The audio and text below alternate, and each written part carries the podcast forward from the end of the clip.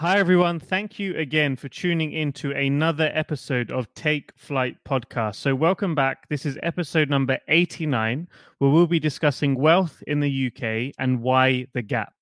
Building on a recent Bloomberg article that Daniel had discussed a few episodes back, we talk about property wealth in the UK and the significant disparities we see between the Black, Bangladeshi, and other communities within the UK. In this episode, we talk about why we think that gap is, has the gap got any better, and what can we do individually and as a community to improve it. This is a great episode with lots of contradictory thoughts, so make sure to tune in. And thank you, as always, for tuning in to Take Flight podcast. Take off, take flight with you. For we never fly, but we're Boom, guys, welcome to episode 89 of Take Flight podcast. Very, very important topic today. But before we get into it, let's do our usual check in. How is everyone doing? How is everyone doing? Pete, let's kick you off. How, how are you? I'm well. The family's well. Uh, I've I've now got a couple weeks off um, from work, so good opportunity to recharge, reflect, and start working on some things for the second half of the year. I was gonna say that's the that's the most relaxed I've seen your face in a long time, Pete. So it sounds like that break you're enjoying it. I'm getting good sleep. I'm getting good sleep. No, I'm just getting good sleep. I'm just uh, getting my naps. I'm getting my naps in. so yeah, Uh, by the way, if anyone from Fitbit is listening to this and you're looking for any sponsorship opportunities on Take Flight podcast, please, please contact us. So, Daniel, how how are you doing? How are you, Daniel? Yeah, I- I'm, I'm well, thank you. Doing all good. Can't complain. Are you back in the? Are because I wasn't sure, Daniel. Are you back in the office now? don't, don't ask. Don't ask it. Don't ask. It's a sensitive topic. Too sensitive.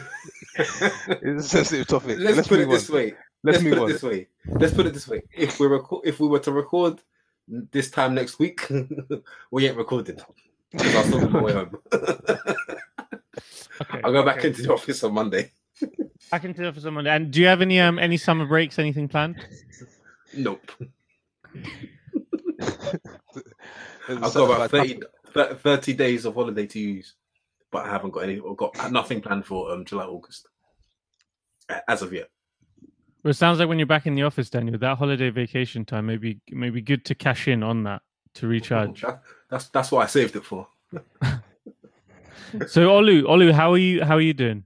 I'm good. Can't complain. Um, obviously, as we're recording, it's unfortunate England.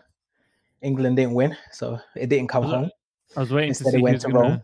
I see. Um, but yeah, no, I'm good. Um, yeah, I'm good. Can't complain.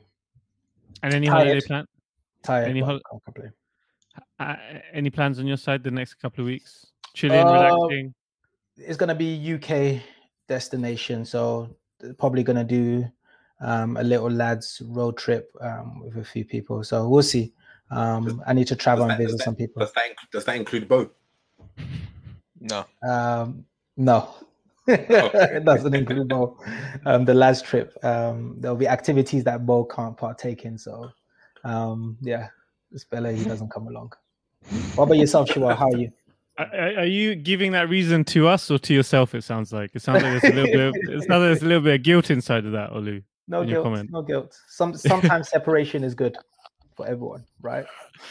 What about yourself, Shiwa? How are you? No, all, uh, all all good on on uh, on my side. Now I'm also similar to to P here in Sweden slash the Nordics. July is basically a vacation month, uh, so I'm going to be taking the next uh, two, three, four weeks off and just yeah, chance to recharge and travel a little bit as well. Um, but with that, it's actually perfect to get into the holidays, uh, recording an episode, and this is a very important episode for us. I mean, every episode is important, but this is a, a quite a pertinent topic about wealth in the UK and specifically property wealth in the UK and why there's a gap. Now, I think a few episodes ago when we had the property versus stocks, I think in part four, for anyone that's missed any of that se- uh, series, by the way, property versus stocks, it's a four-parter. Um, highly recommend you check it out and listen to it. Lots of facts that were shared there, and also personal stories, anecdotes, etc. And it's a great discussion. But in the in those four-part episodes, we spoke. Uh, Daniel had shared an article that Bloomberg had put together, um, where they had collected some statistics from the Office of National Statistics, and they compared property wealth in the UK split by the demographics within the UK in terms of.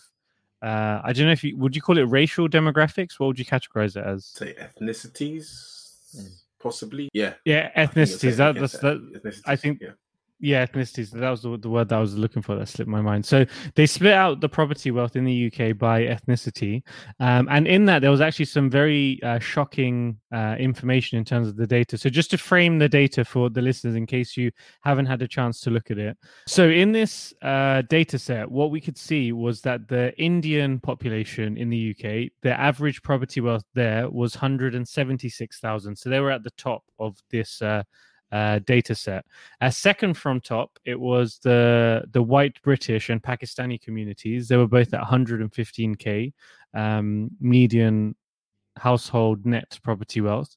Um, I think the bit that really surprised us as a group was actually if you look at the bottom end of the the data set. So at the bottom, with a net property wealth value of zero, was the Black African and Black Caribbean communities, which was a, a big surprise for us here on the episode. Um, and then second from bottom is actually the the Bangladeshi communities. That's the community that I'm part of, which was at twenty six thousand. So from the bottom of zero to 26,000 to the top of 176,000 with the Indian community, that was a big gap.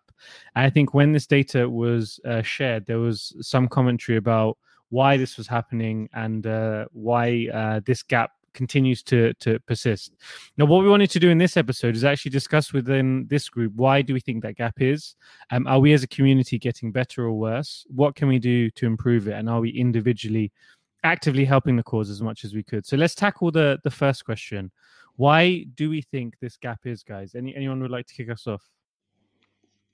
Yeah, I think actually the first thing I wanted to sort of um, add um, to sort of set this in and get started is that a lot of when you when you look at those statistics, a lot of people sort of see the numbers and they'll say, okay, they'll look at it from a very monetary standpoint.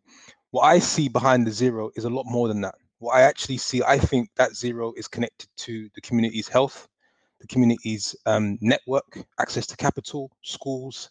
So it, it it's much deeper than just saying how much equity does a community have within the property right it's their ability it's their, it's their well-being it's their livelihood so i think i think um um and this speaks to the importance of this topic and discussion but it's it's very important for us to understand that it goes far beyond just your your equity in the property and, and how it influences other areas of of um livelihoods and also for generations to come um, I'll start off with maybe one why from my side. Maybe we can just sort of go around the table. I think so. One of the one of the whys, um, there are many. I, so we're looking at this. I think one of the things that we we need to do better, if I speak from the from the Black um, African community, is our ability to understand.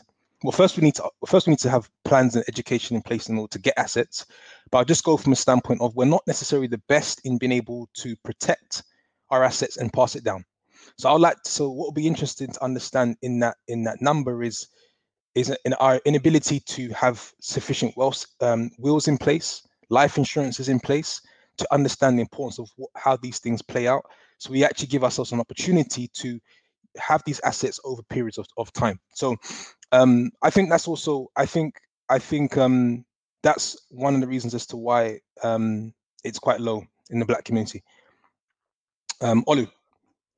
Um, if if we want, so I think you mentioned a good some a few good points into how we can improve in the later stage. I think if we talk about why it's where it is, um, and we think about the income gap or wealth gap within um, different ethnicity, it comes back to slavery, the British Empire. That's where it starts from. Um, you've got to also take into consideration when we talk about wealth gap.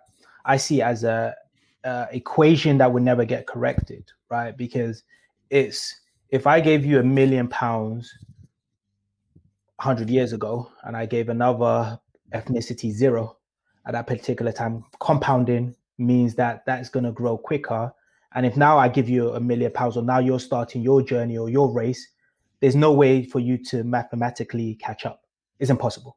So the conversation about this gap, I did some research in certain places, and they said that the gap between certain ethnicities, if you think about white with people from um, black backgrounds or um, from 1962 to like now is pretty much the same. And that's not a surprise to me because of compounding. So I think if we're going to the root cause of why it is there, right? It's because of all the things that happen in history to stop people of minority backgrounds from gaining assets, gaining wealth, right? And then that is now compounding. So now, if you move all that racial um, roadblocks and challenges away, right? There's always going to be that gap, right? If you um, you can look at the case study in the Jewish community, right? Reparations was provided, which gave them the opportunity to then be able to accelerate and grow. Now, I don't believe you should have a victim mentality. So first, understand what the issue is, and then we'll go. We're going to go further on in this episode, but discuss how do we then improve, right? Because if we look at sort of the different asset classes, we can look at home equity. Yeah, it says around 64% of white family households own their property, right?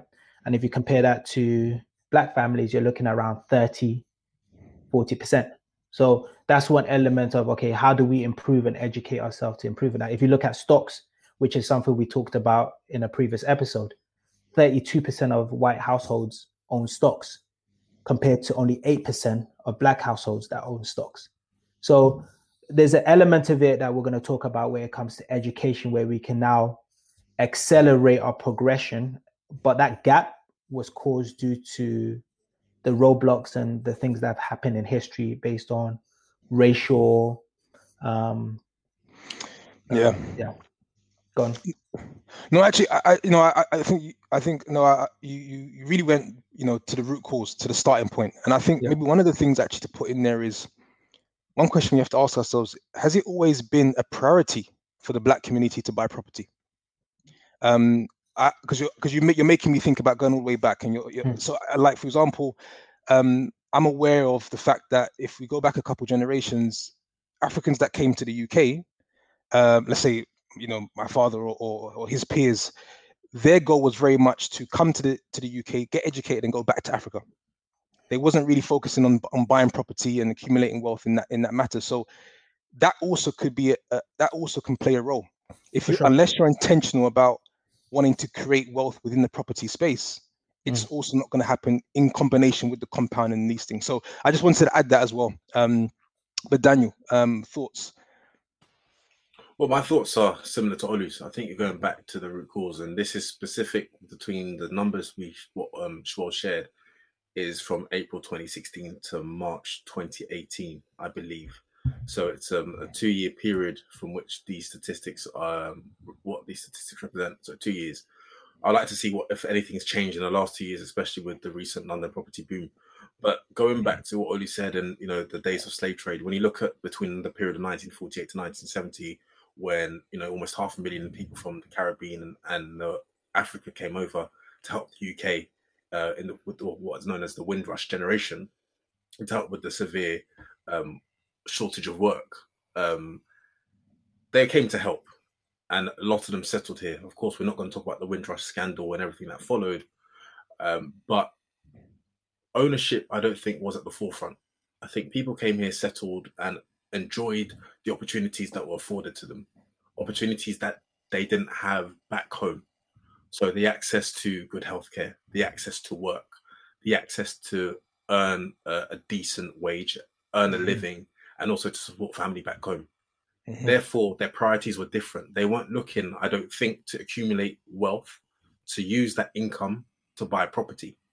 I say that because when you look at certain regions in London, say Notting Hill, Brixton, Peckham, it was largely and is largely or was largely populated by black people and ethnic groups.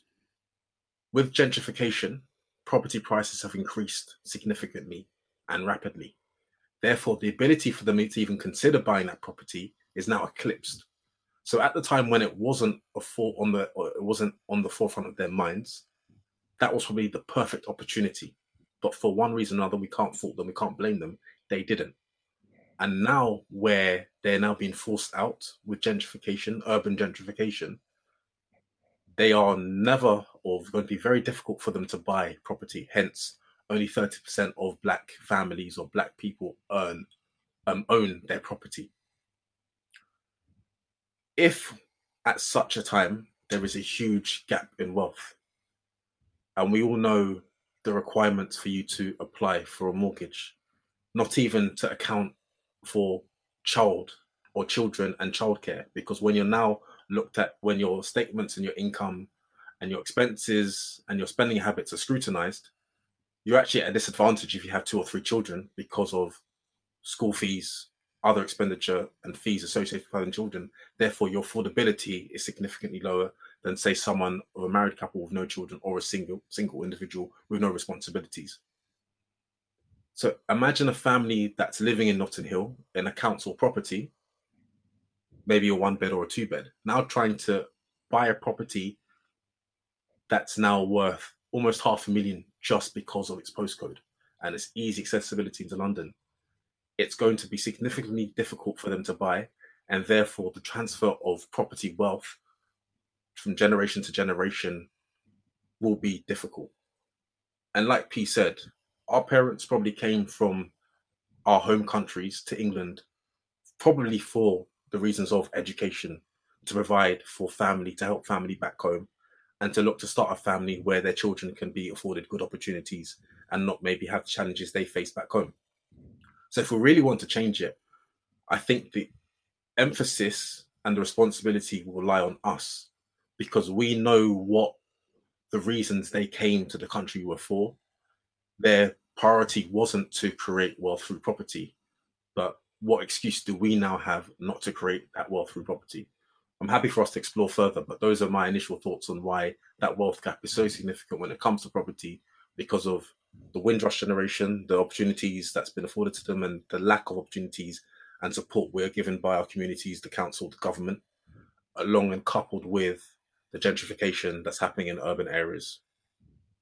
No, Daniel, great points. And I think Yeah, just just quickly before we move to short, I think everything you said, if you then if you then overlap salaries and employments within that, you actually you actually then see how it becomes extremely difficult to even build up a, le- a level of savings to even give yourself a fighting chance.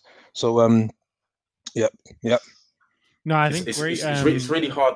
Sorry, sorry, go, go, go, Sean. No, no, go go ahead, Pete. Uh, I was going to say it's it's really hard for these things. It's really hard for these things not to be interlinked. They're all overlap. They're all interlinked, and that's why it really has to go to the root for us to think about correcting this.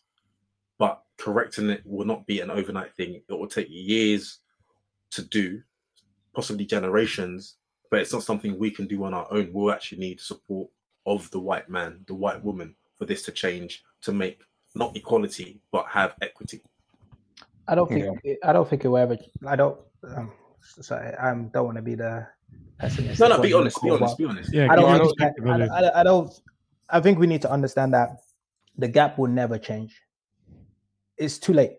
It's too. It's, it's impossible for the gap to change based on compounding. It's just impossible. So it is all. All we can do is improve the standard of living and improve the equity and gains within our community, right?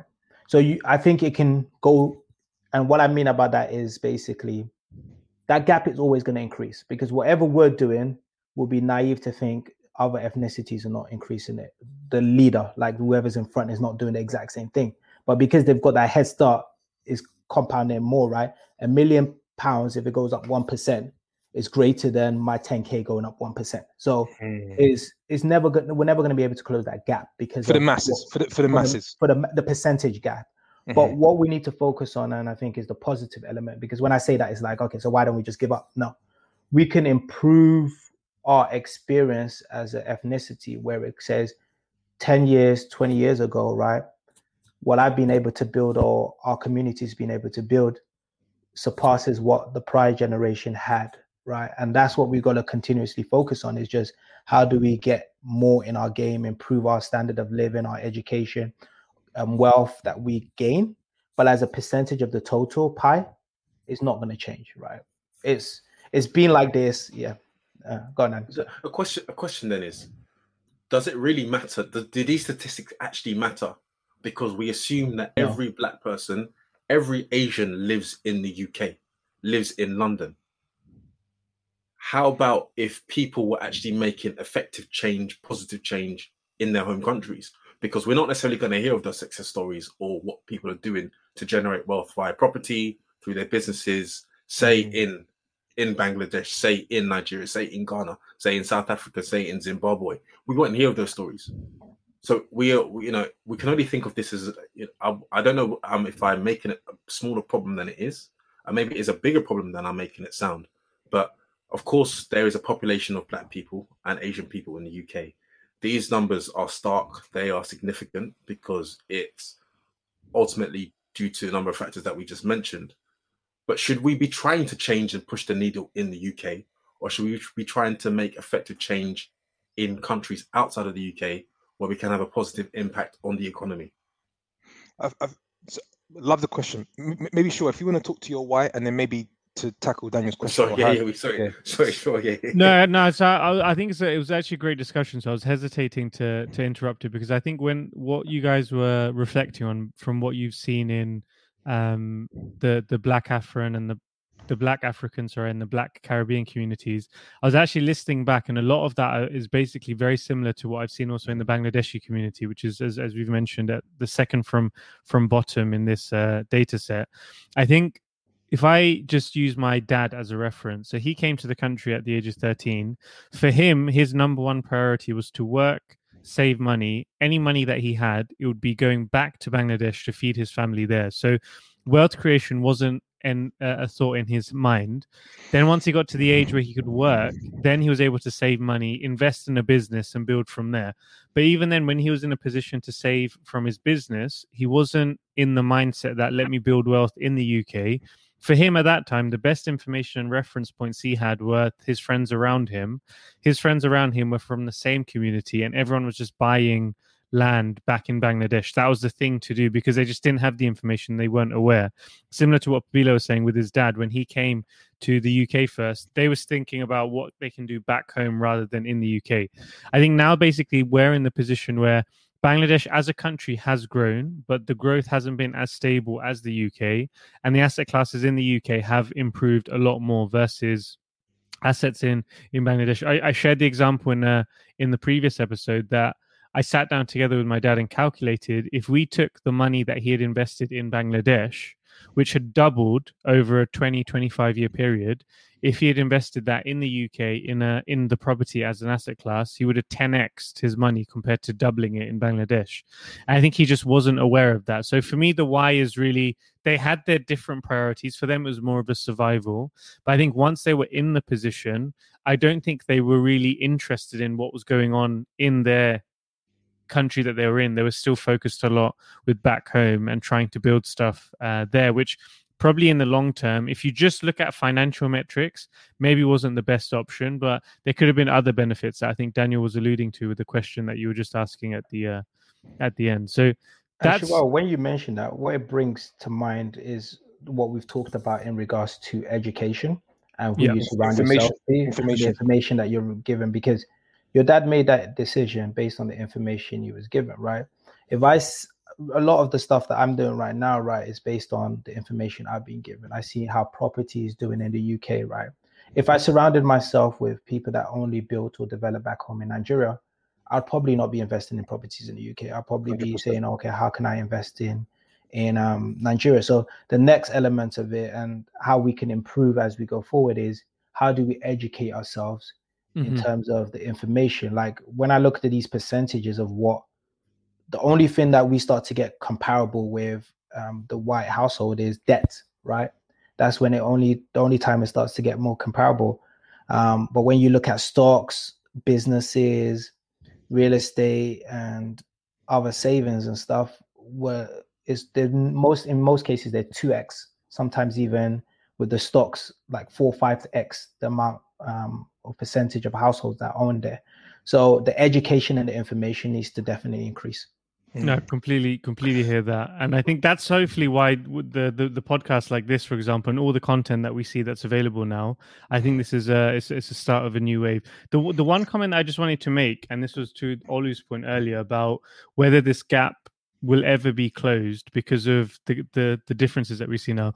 The only thing is, Olu, to be to play devil's advocate, if we were looking at this list based on that rationale and logic, then you would assume that the white British demographic would be far and above everyone else.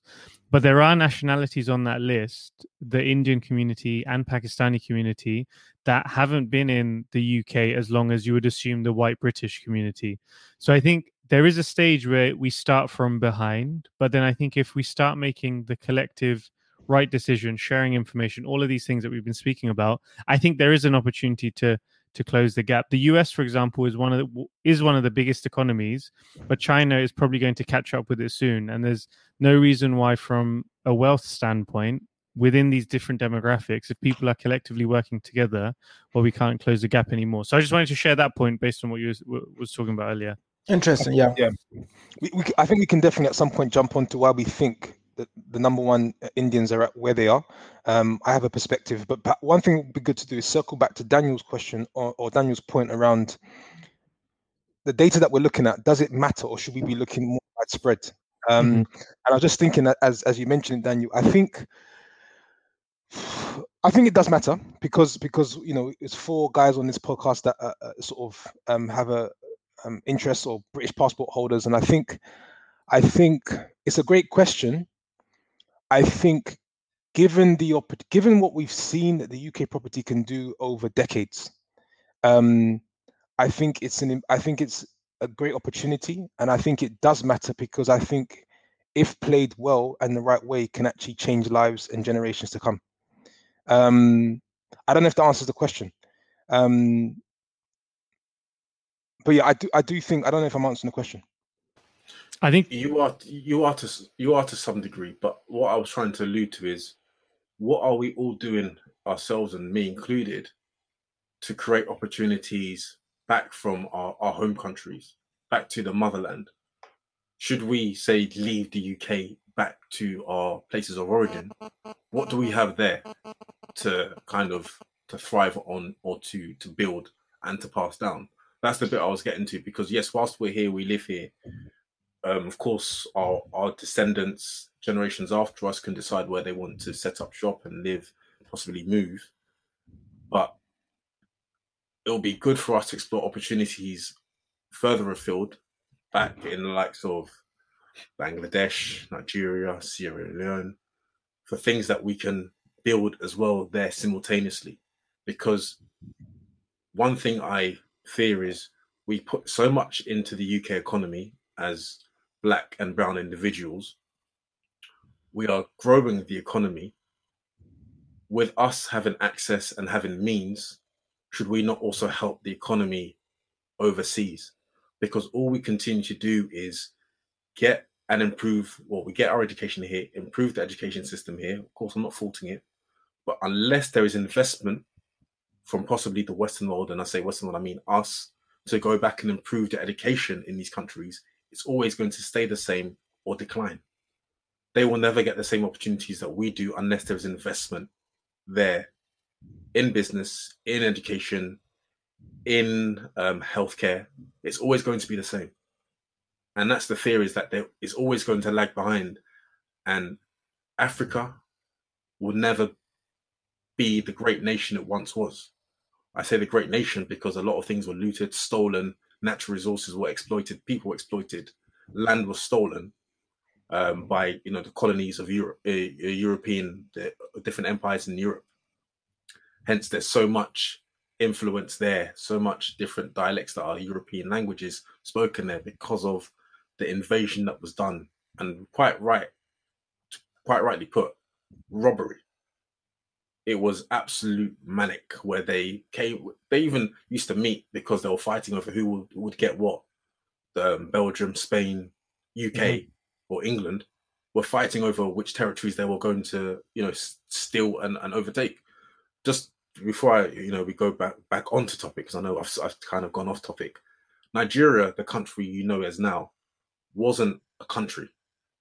The northern part of nigeria was not part of the southern part of nigeria Lugard came in, looked at the opportunities, united the northern part, the Delta area, with the southern part, That's why the northern part is predominantly Muslim. It's Hausa, very different mentality, different, very different to the southern part. And it was Lugard's wife who came up with the name of Nigeria to call it Nigeria. It was never the country it was. They saw opportunities to exploit it for what it had as its natural resources and really just messed up the country. That's why years later, generations later, the country is messed up.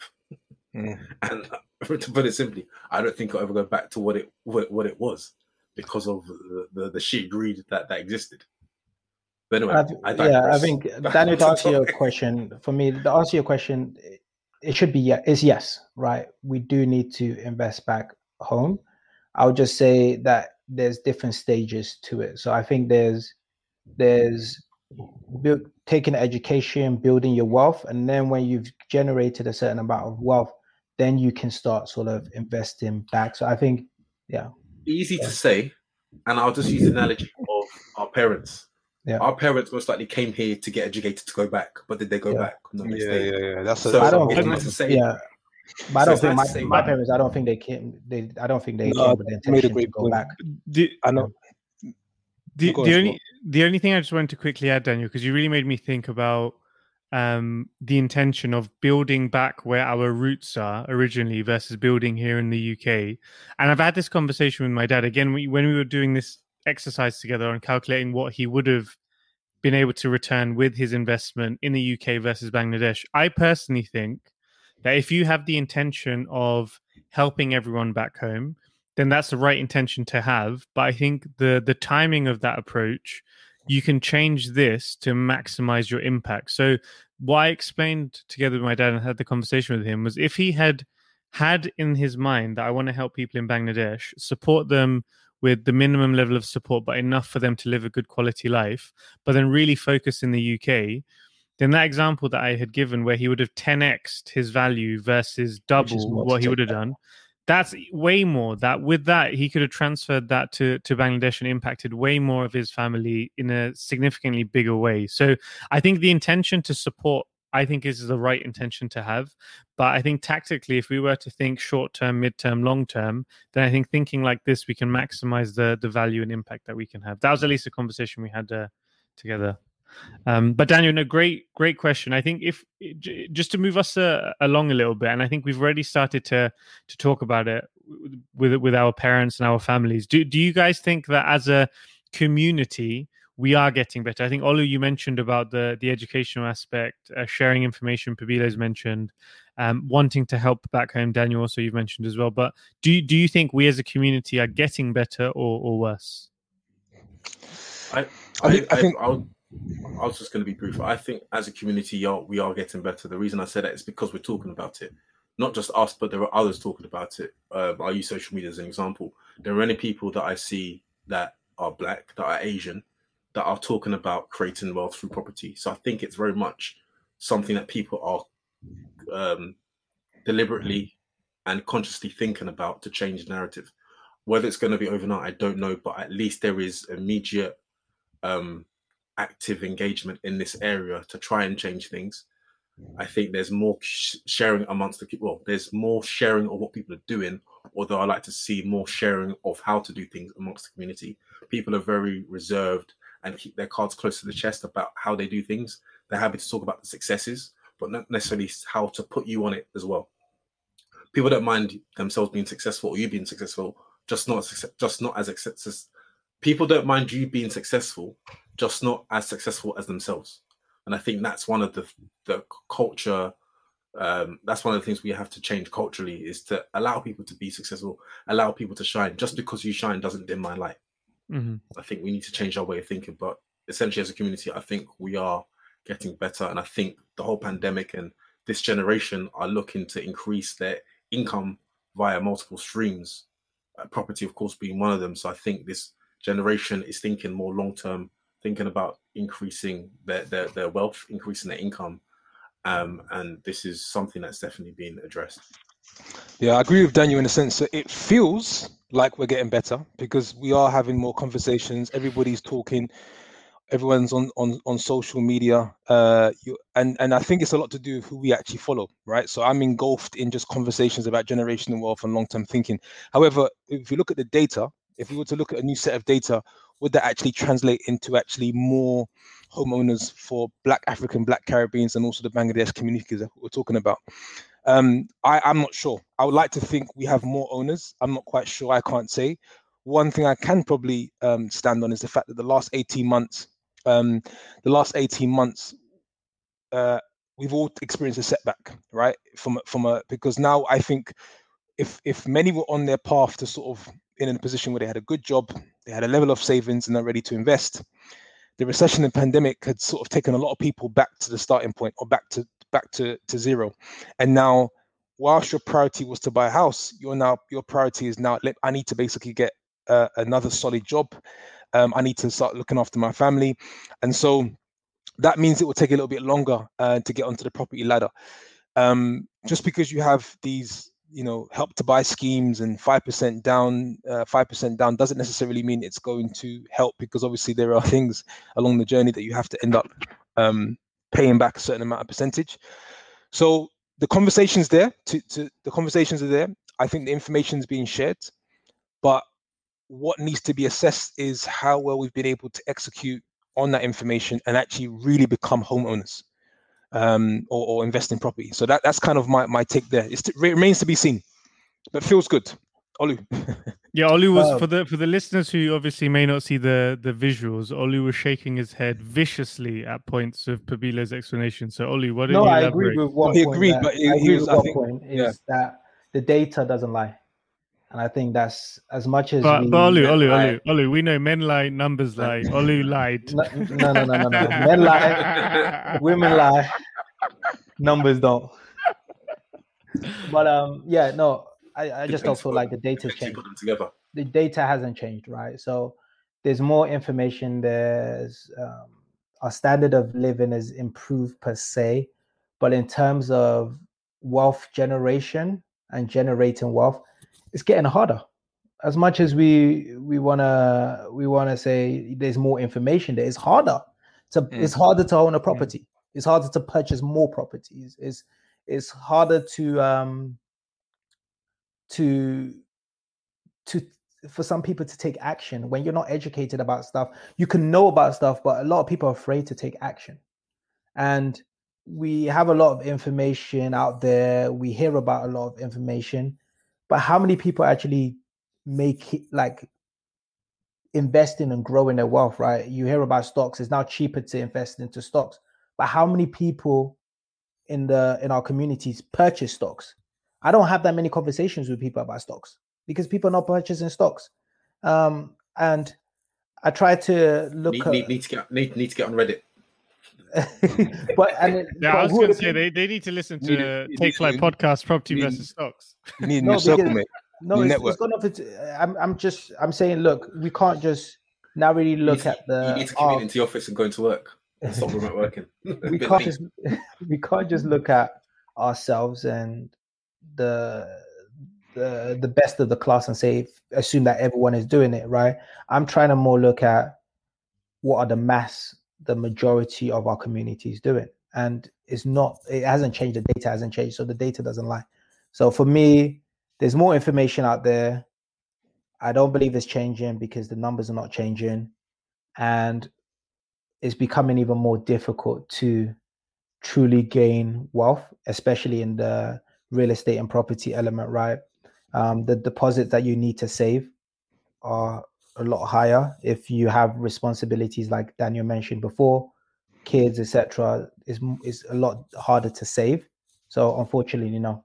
No, but Olu, I, I I love the the different perspectives we can get in the group. So to to counter your counter, I would Mm. say that it is definitely harder than it's ever been. The prices of Mm. things continue to go up, but I think also it's probably the easiest it's ever been in terms of starting a business, in terms of. Using a device in your pocket to access information, open up a, an account for something. Now, of course, the action will be the differentiator, Mm. but in terms of the tools available to start something that's probably been the easiest it's ever been. So if at this moment in time you can't start it because of whatever challenges, because there are challenges out there, Mm. Now is probably the easiest time in history, if we look at the grand scheme of things, Yeah. for us to to start an initiative or to build something. If we really, What really would you want say to. the number one way of building wealth is, or people's wealth is in? What do you mean? Building Where, a- where most like of the, asset class, asset class. What is the number one asset class for building wealth?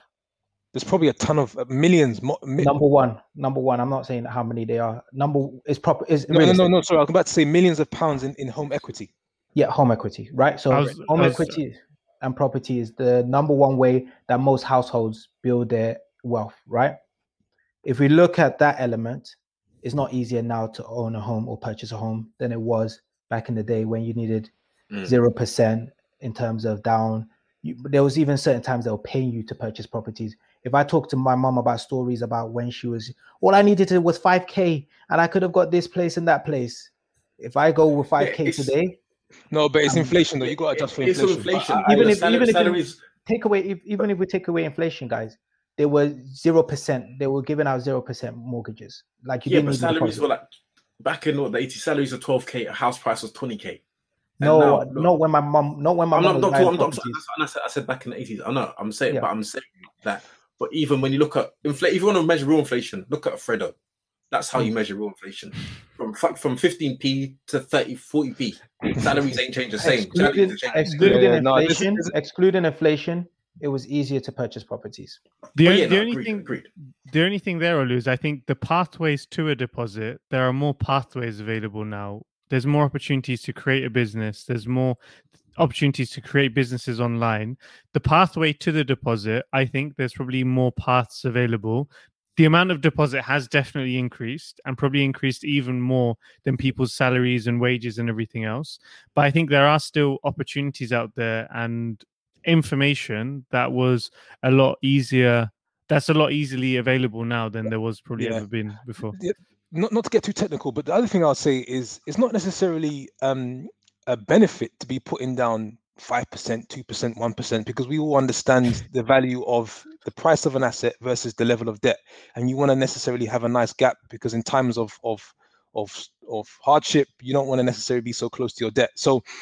Um, But it is I- a benefit. if I it's a see the point. It's, No, but- it's but- benefit for ex. Let's take for example my first property mortgage. Right, it was ten percent. yeah, right? Everyone, your first property is typically 10%. You're not just doing interest only, you're then starting to pay down more of that equity. Get me in that door because what's happening is the appreciation of that asset is growing more than me now trying to save and buy that same property, right? With now 20%. Now that value of that property that was 160 when I first wanted it, now could potentially be 200k. Now I need to save more. So get me in that door, okay. right? And then I The can use thing- the income that I have to pay down that equity or that gap. Yeah. No, you're, you're making me think about counterpoints. Um, just because I think it's a great point. So the other thing also is where you purchased was based on your location. One of the things that I don't think enough people are paying attention to is those that are based in London. Yeah. What's happening is London has become a playground where it's no longer uh, playable for the local person, right? It's now foreign, um, foreign playground, foreign wealth. Nothing. nothing is stopping people that live in London to invest in properties further up north, where it's actually a cheaper entry to get into. You're still you're still you're still uh, investing in property. You're still able to sort of build equity.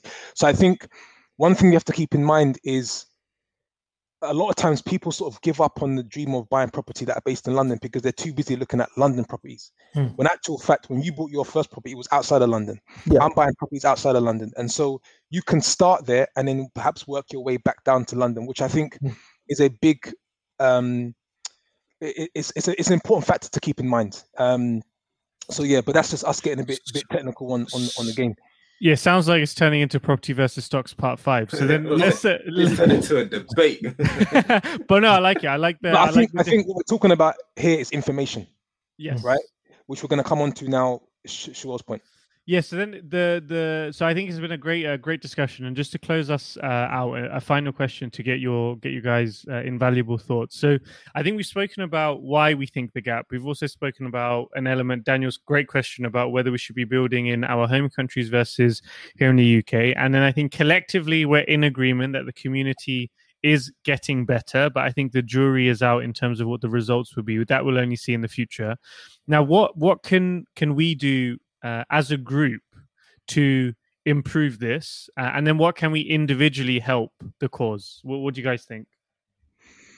Um, yeah, so a couple points to come to mind, uh, and it, maybe it's for us or for people that are listening.